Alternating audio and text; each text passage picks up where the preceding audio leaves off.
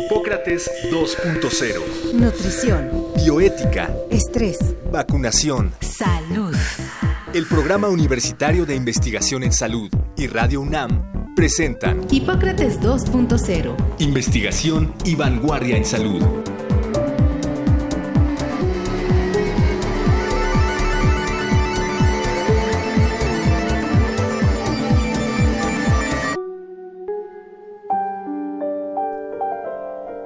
Los eventos vasculares cerebrales, también llamados enfermedades cerebrovasculares, son un conjunto de afectaciones en las que las funciones del cerebro se ven dañadas como consecuencia de algún problema relacionado con la circulación sanguínea. Existen varios tipos de enfermedades cerebrovasculares, entre las que se distinguen las hemorragias y las pérdidas de irrigación sanguínea a sitios específicos del cerebro. Sus causas y consecuencias clínicas son diversas. Las enfermedades cerebrovasculares son causa importante de morbilidad, discapacidad y muerte, lo que provoca sufrimiento y gastos importantes en las instituciones y en los individuos y sus familiares.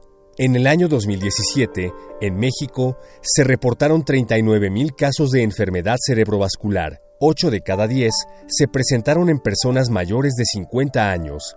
Para hablar sobre las enfermedades cerebrovasculares, hoy en Hipócrates 2.0 tenemos como invitado al doctor Juan Manuel Calleja Castillo, médico especialista en medicina interna y neurología, maestro en neurociencias y biología del comportamiento, así como en medicina de los eventos vasculares cerebrales. Actualmente, médico adscrito al Departamento de Neurología en el Instituto Nacional de Neurología y Neurocirugía Manuel Velasco Suárez e integrante del Centro Neurológico ABC en la Ciudad de México.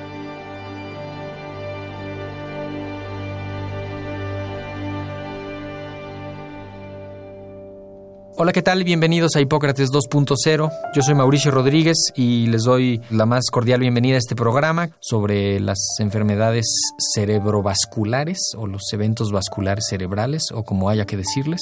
Invitamos al doctor Juan Calleja, que pues, es un neurólogo. Su verdadera especialidad son los eventos vasculares cerebrales. Y antes que nada, te agradecemos muchísimo, Juan, por venir de nuevo a Hipócrates 2.0. Bienvenido.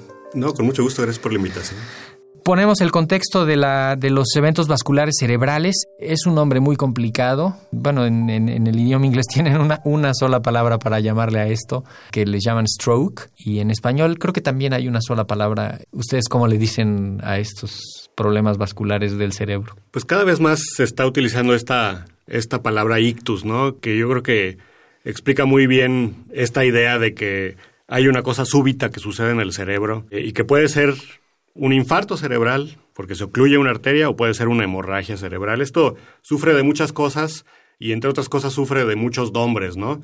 Eh, la gente lo conoce como una embolia, el infarto cerebral, y, y, conoce como derrame a la hemorragia cerebral.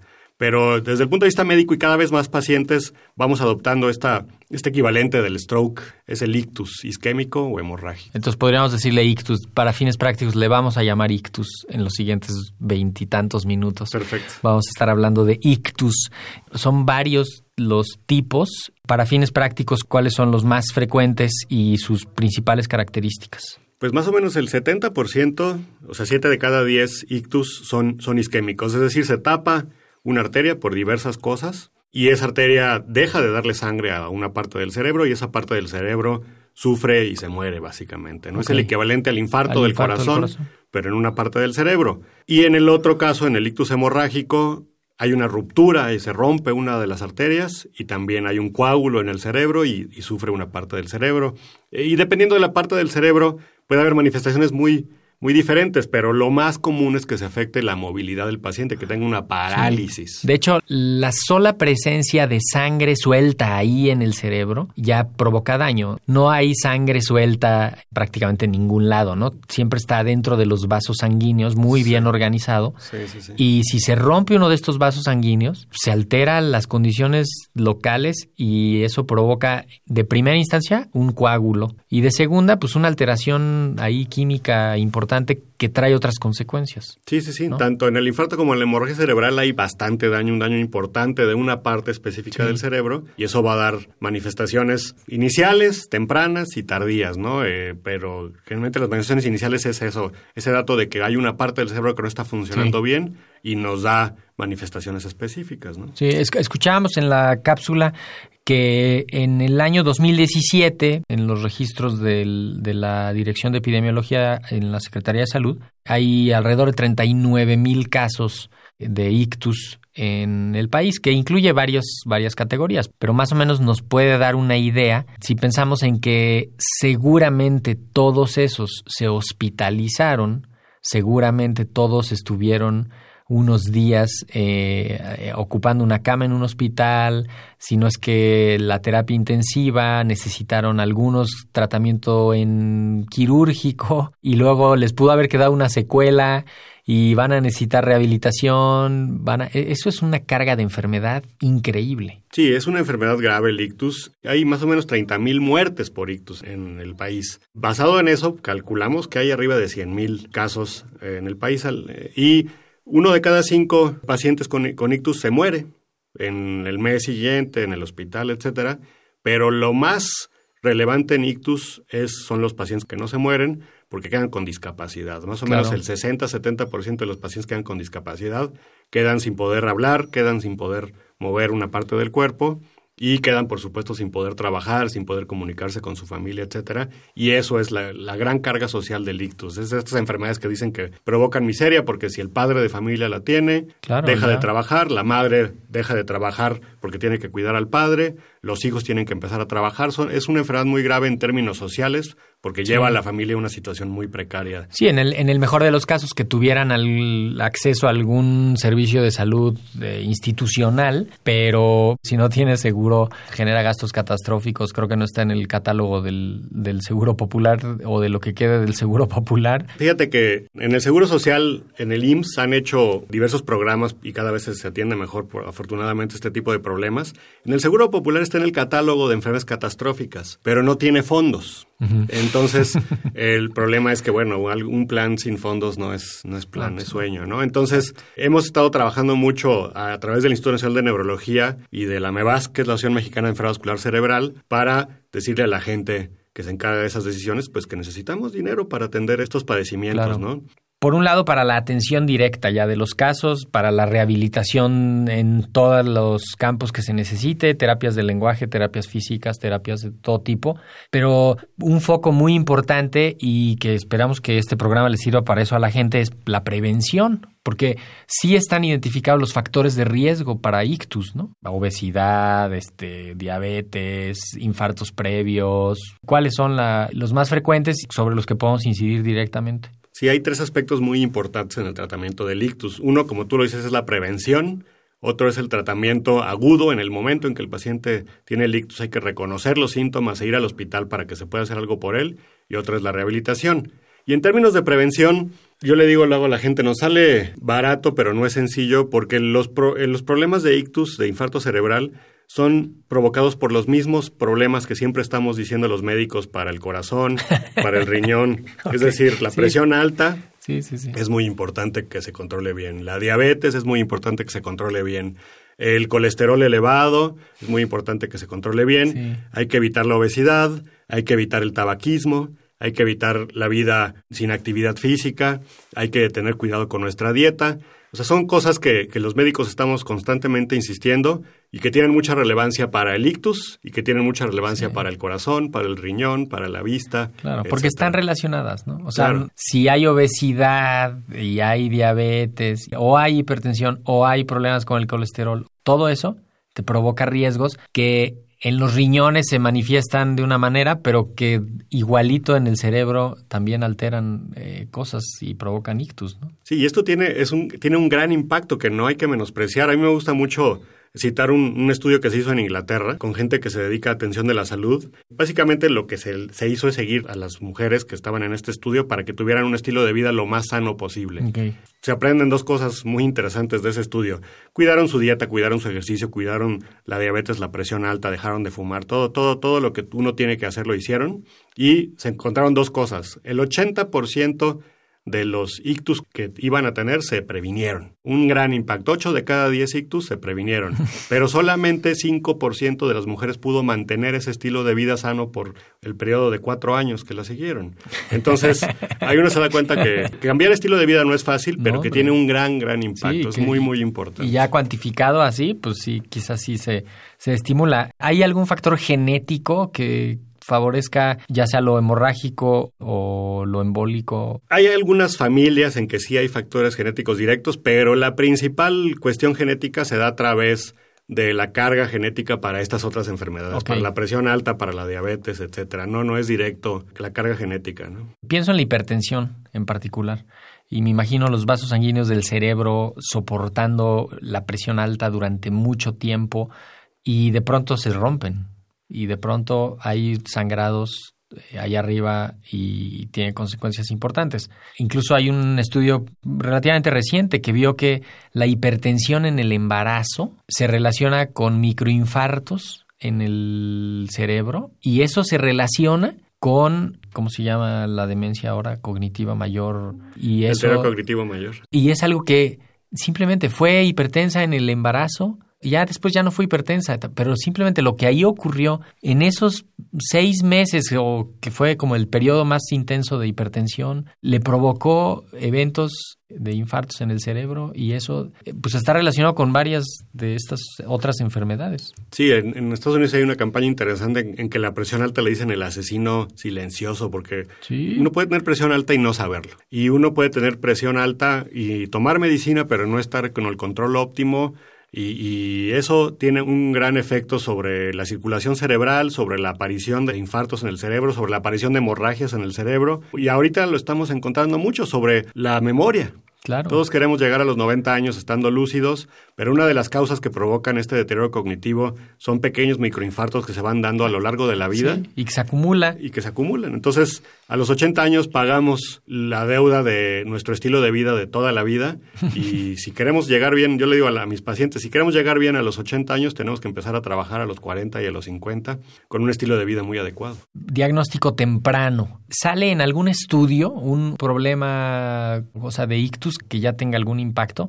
O sea, si voy y me hago una tomografía así nada más porque me la quise hacer eh, en alguna química sanguínea o algo así, tampoco es tan cierto eso, ¿no? No, no es cierto. Generalmente lo que se hace es, nos podemos ir checando y nos podemos ir yendo al médico de vez en cuando para ver que nuestra presión esté bien, que la diabetes esté bien. Es frecuente para los neurólogos que llegue la gente diciendo que tiene problemas de memoria y en algunos pacientes con algunos hallazgos, cuando hay problemas de memoria, buscamos específicamente estos microinfartitos que a veces pueden ser silentes, entre comillas, porque empiezan a dar manifestaciones desde el punto de vista de la memoria.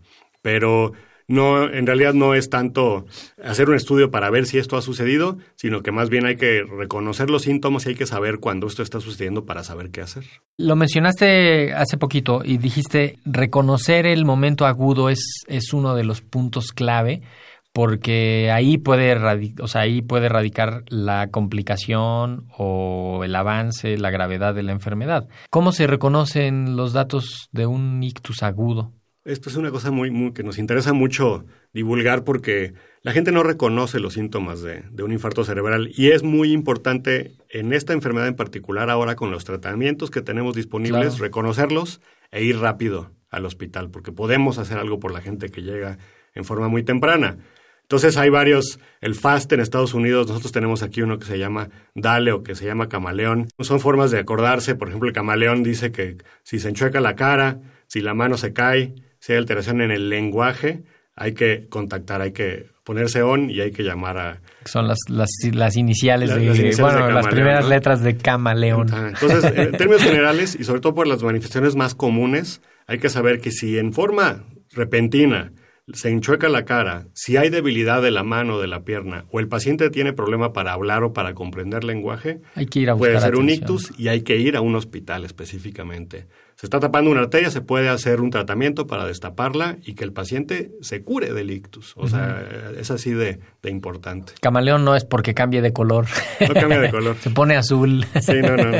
Sí, son, son las manifestaciones que se han buscado y que la gente es muy importante que lo conozca. Hay muchos casos de la nieta que conoce los síntomas y que llama porque el abuelito le da. Es una cosa que debemos extender como cultura en nuestras familias. Y de preferencia un hospital más o menos grande. No en cualquier lado se hace esto que dices, ¿no? No en cualquier lado se hace esto, pero afortunadamente ya cada vez es más, común. A mí luego la gente me reclama, es que voy y no me atienden, o llevé a mi abuelita y no la atendieron, etcétera. Ya nosotros también desde el punto de vista médico tenemos una gran campaña para que cada vez en más hospitales haya estos tratamientos y se haga diferencia en términos de la vida de la gente. Y ese es el ictus isquémico. ¿El hemorrágico da alguna, alguna nemotecnia? No hay una nemotecnia. Pueden ser los mismos síntomas que da un, infarto o un ictus isquémico, o puede haber una pérdida de la conciencia del paciente. Lo típico con un paciente con una hemorragia, sobre todo de un tamaño sí. considerable, es que se desmaya. Y bueno, en términos generales, si un paciente tiene un desmayo, de repente pierde el sentido de un paciente,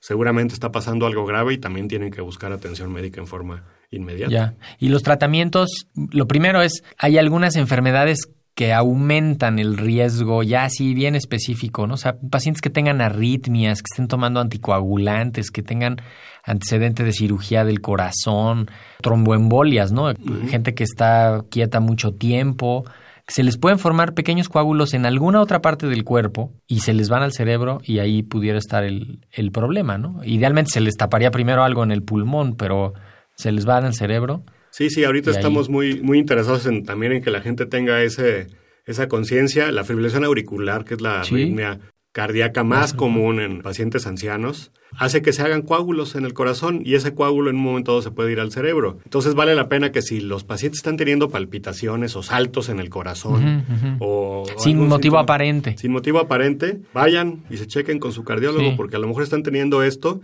y pueden recibir un tratamiento anticoagulante que evita que más adelante desarrollen un infarto cerebral. Es tremendamente efectivo y pues el mejor infarto, el mejor ictus es el que no el sucede. Que no ocurre. ¿no? Sí, sí. no, incluso en estos pacientes que están con medicamentos generalmente para la coagulación, también es importante saberlo a la hora del problema agudo porque pues, incluso algunas veces el problema puede estar relacionado con la hemorragia. Imagínate un paciente que tiene una hemorragia y está con un anticoagulante, nunca más se le va a detener esa, esa hemorragia, ¿no? Sí, sí, los médicos están listos y capacitados para tratar a esos pacientes. Sabemos que cada vez es más común el uso de, de medicamentos anticoagulantes y otro tipo de, de, medicamentos que precipitan o pueden precipitar hemorragias en el cerebro y reciben un tratamiento muy particular, se revierte esto y también sí. se puede hacer mucho por el paciente en términos de, de su tratamiento. ¿no? Una de tus maestrías es en ictus, mucha de, bueno, prácticamente la mayor parte de tu actividad profesional está relacionada con ictus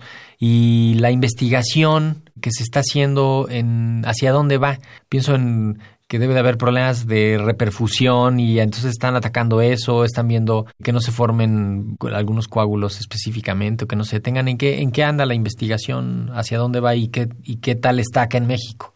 Pues mira, en México tenemos esta asociación que yo te platicaba, la sí. MEVAS, que es Asociación Mexicana Infravascular Cerebral, y tenemos una comunidad de neurólogos vasculares. Okay. Somos neurólogos que después de hacer Además. neurología nos dedicamos más a esto de infravascular cerebral porque vimos su relevancia. Y en ese sentido, teníamos reuniones anuales en que se trata de educar a los médicos, se trata de educar a la gente, etcétera, y se realiza investigación. Eh, a nivel mundial, esto se ha convertido, el ictus se ha convertido en una enfermedad no tratable a una enfermedad tratable. Y se trata principalmente en los aspectos epidemiológicos, en los cuales también hay investigación, los aspectos de tratamiento agudo y los aspectos de recuperación. Y hay una gran cantidad de, de, investigación y nuestro país participa activamente, afortunadamente, en esta, en esta investigación. En términos de cuáles son los factores de riesgo específicos que tenemos los mexicanos, aquí la diabetes, que es particularmente sí, sí, sí, frecuente. Tenemos algunas formas específicas de, de que las arterias dentro del cerebro se tapan con más frecuencia, etcétera. Pero también estamos en, en, la investigación de cómo podemos adoptar modelos que se manejan en Estados Unidos y en Europa para llegar a tratar más eficazmente a los pacientes. En Estados Unidos y en Europa se han dado cuenta los países de la gran discapacidad que esto provoca y entonces se ha desarrollado a nivel país este modelo de atención organizada del ictus que son los stroke units o los, Las unidades de... las unidades de ictus. La principal situación que hay ahorita en investigación en nuestro país es querer adoptar, ver la efectividad y ver cómo tropicalizamos, entre comillas, este modelo para ofrecerle mayor. Las unidades estas de ictus es que siempre haya un sitio cerca donde puedan darle tratamiento específico al paciente y que todos sepan a dónde referirlo o en qué consiste. Es un área hospitalaria o un protocolo a nivel hospitalario para atender a los pacientes en forma muy efectiva y muy rápida, ¿no? Y eso es a nivel de hospital. Pero ya en muchas ciudades y en muchas regiones de Estados Unidos y en Europa, ya hay una organización regional de Sí. que si llega una ambulancia a la casa de un paciente y sabe que este es el problema, sabe a dónde llevarlo, sabe llevarlo a un centro donde se puede tratar esto. Incluso O sea, el, ya- el manejo ahí inicial, ¿verdad? Inclusive el, man- el manejo inicial es particular, etcétera, ¿no? Sí. Entonces ya se organizan las ciudades para llevar al paciente muy oportunamente a donde debe estar, ¿no? Donde se puede tratar. Y eso ha llevado a... A mí me gusta dar la cita para que seamos muy optimistas. En algunos países o en algunas ciudades como Berlín, siete o ocho de cada diez pacientes que tienen un ictus salen del hospital sin ninguna discapacidad. Es una enfermedad tremendamente tratable. Entonces sí estamos en una época interesante en términos de investigación, porque se puede hacer, se puede poner un medicamento para destapar la arteria o se puede hacer un cateterismo para destapar la arteria y eso hace que el paciente recupere en forma muy dramática. Claro, además. Quizá no están tanto en la investigación de el gen que regula este o algún marcador o algo así, sino más bien en, en nuevas terapias, en nuevas intervenciones, mejor dicho, ¿no? En nuevas intervenciones, nuevos esquemas de intervención que permitan hacer estos tratamientos que ya son efectivos, que ya son bien probados y ahora acercarlos para que la gente pase menos tiempo entre el que empiece el problema y la prevención. Eh, Justamente aquí en, en México y estamos en el Valle, nosotros en la Ciudad de México y el área metropolitana, ¿cuáles son los sitios donde si se me cae la mano y se me enchoca la cara y empiezo a... ¿A dónde pido que me lleve el taxi? Bueno, antes había una situación que a mí me parecía un poquito incorrecta, en, en el que sentido que estos nuevos tratamientos que se ofrecían a la gente se, se ofrecían sobre todo en hospitales privados. No está bien porque la verdad es que los hospitales privados atienden a una minoría de la población. sí, sí, sí. Pero ahorita te puedo decir que en el IMSS, en el ISTE, en Salubridad, en los hospitales públicos de la Ciudad de México y de todo el país, cada vez tienen más esta idea de que se tienen que tratar estos pacientes, se empiezan a organizar estos centros Sí. de ictus, unidades de ictus, etcétera, y tenemos mucho contacto con mucha gente a nivel de, de los servicios de urgencias de, del país y un hospital grande, cualquier hospital grande cada vez va a estar más capacitado para recibir y para tratar a estos pacientes y esa es la meta que tenemos a nivel nacional. Lo que no hay que hacer, Ajá. porque sucede mucho, es ir a una farmacia, ir a una consultita, Sí. etcétera, porque eso se pierde tiempo. Esta es una enfermedad grave y se tiene que tratar en un, en un un centro hospital. hospitalario importante. Claro, claro. Incluso de preferencia un hospital grande, ¿no? Eh, pienso, eh, dijiste el, el ISTE, el IMSS. eh, no sé si a nivel de centros médicos, ¿no? Pero cuando menos sí hospitales generales de zona, ¿no? Que sería como los hospitales grandes. Hospitales de- generales de zona, los centros médicos, Sí. el, el siglo XXI tiene un Sí, protocolo muy, muy, muy interesante en ese sentido y los hospitales grandes también del ISTE, todos están desarrollando estos programas. En el Instituto Nacional de Neurología tenemos eventos en forma constante y ahorita, por ejemplo, vamos a tener dos talleres de tratamiento del infarto cerebral el 11 y el 18 de mayo dirigido a médicos para que puedan capacitarse en este sentido. Me quedo con una duda general. El, el uso de ácido acetil salicílico de manera rutinaria, diaria, la famosísima aspirina. El uso de antiagregantes plaquetarios, específicamente la aspirina o el clopidogrel, es tremendamente importante en pacientes que han tenido un infarto del corazón, que han tenido un ictus en el cerebro, etcétera, ¿no? Es parte de nuestro armamentario, es un aspecto muy importante del tratamiento, pero ahora hay una tendencia a que nos digan, bueno, después de los 40 años, después de los 50 años, hay que tomar aspirina. Y hay muchos estudios grandes poblacionales que han demostrado que no es necesario, a menos que yo tenga algún evento de estos. Inclusive si yo tengo diabetes y tengo la presión alta, eh, no me trae mucho beneficio tomar aspirina si es que no he tenido alguno de estos eventos. Si he tenido alguno de estos eventos, es tremendamente importante tomar eso o tomar alguna otra cosa preventiva que me dé mi médico, ¿no? Pero Si no he tenido esos eventos, no. Y nos interesa mucho enfatizarlo porque puede tener efectos adversos. Los pacientes no tienen un beneficio y pueden tener problemas. Entonces, no todo el mundo tiene que tomar la, aspirina diario solamente porque llegó a los 50 o a los 60. Sí, hay, hay una indicación específica y lo mejor es seguirla con el control médico, pues, ¿no? es Se lo mandaron a mi esposo y entonces yo la tomo. Sí, no, no.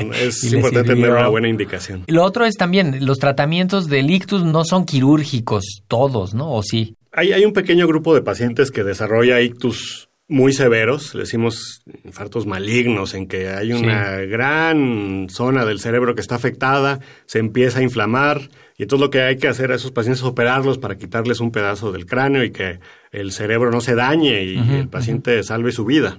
Pero esa es una minoría. La mayoría de los tratamientos para ictus son médicos. Algunos pacientes se tienen que tratar con estos cateterismos para destapar las arterias.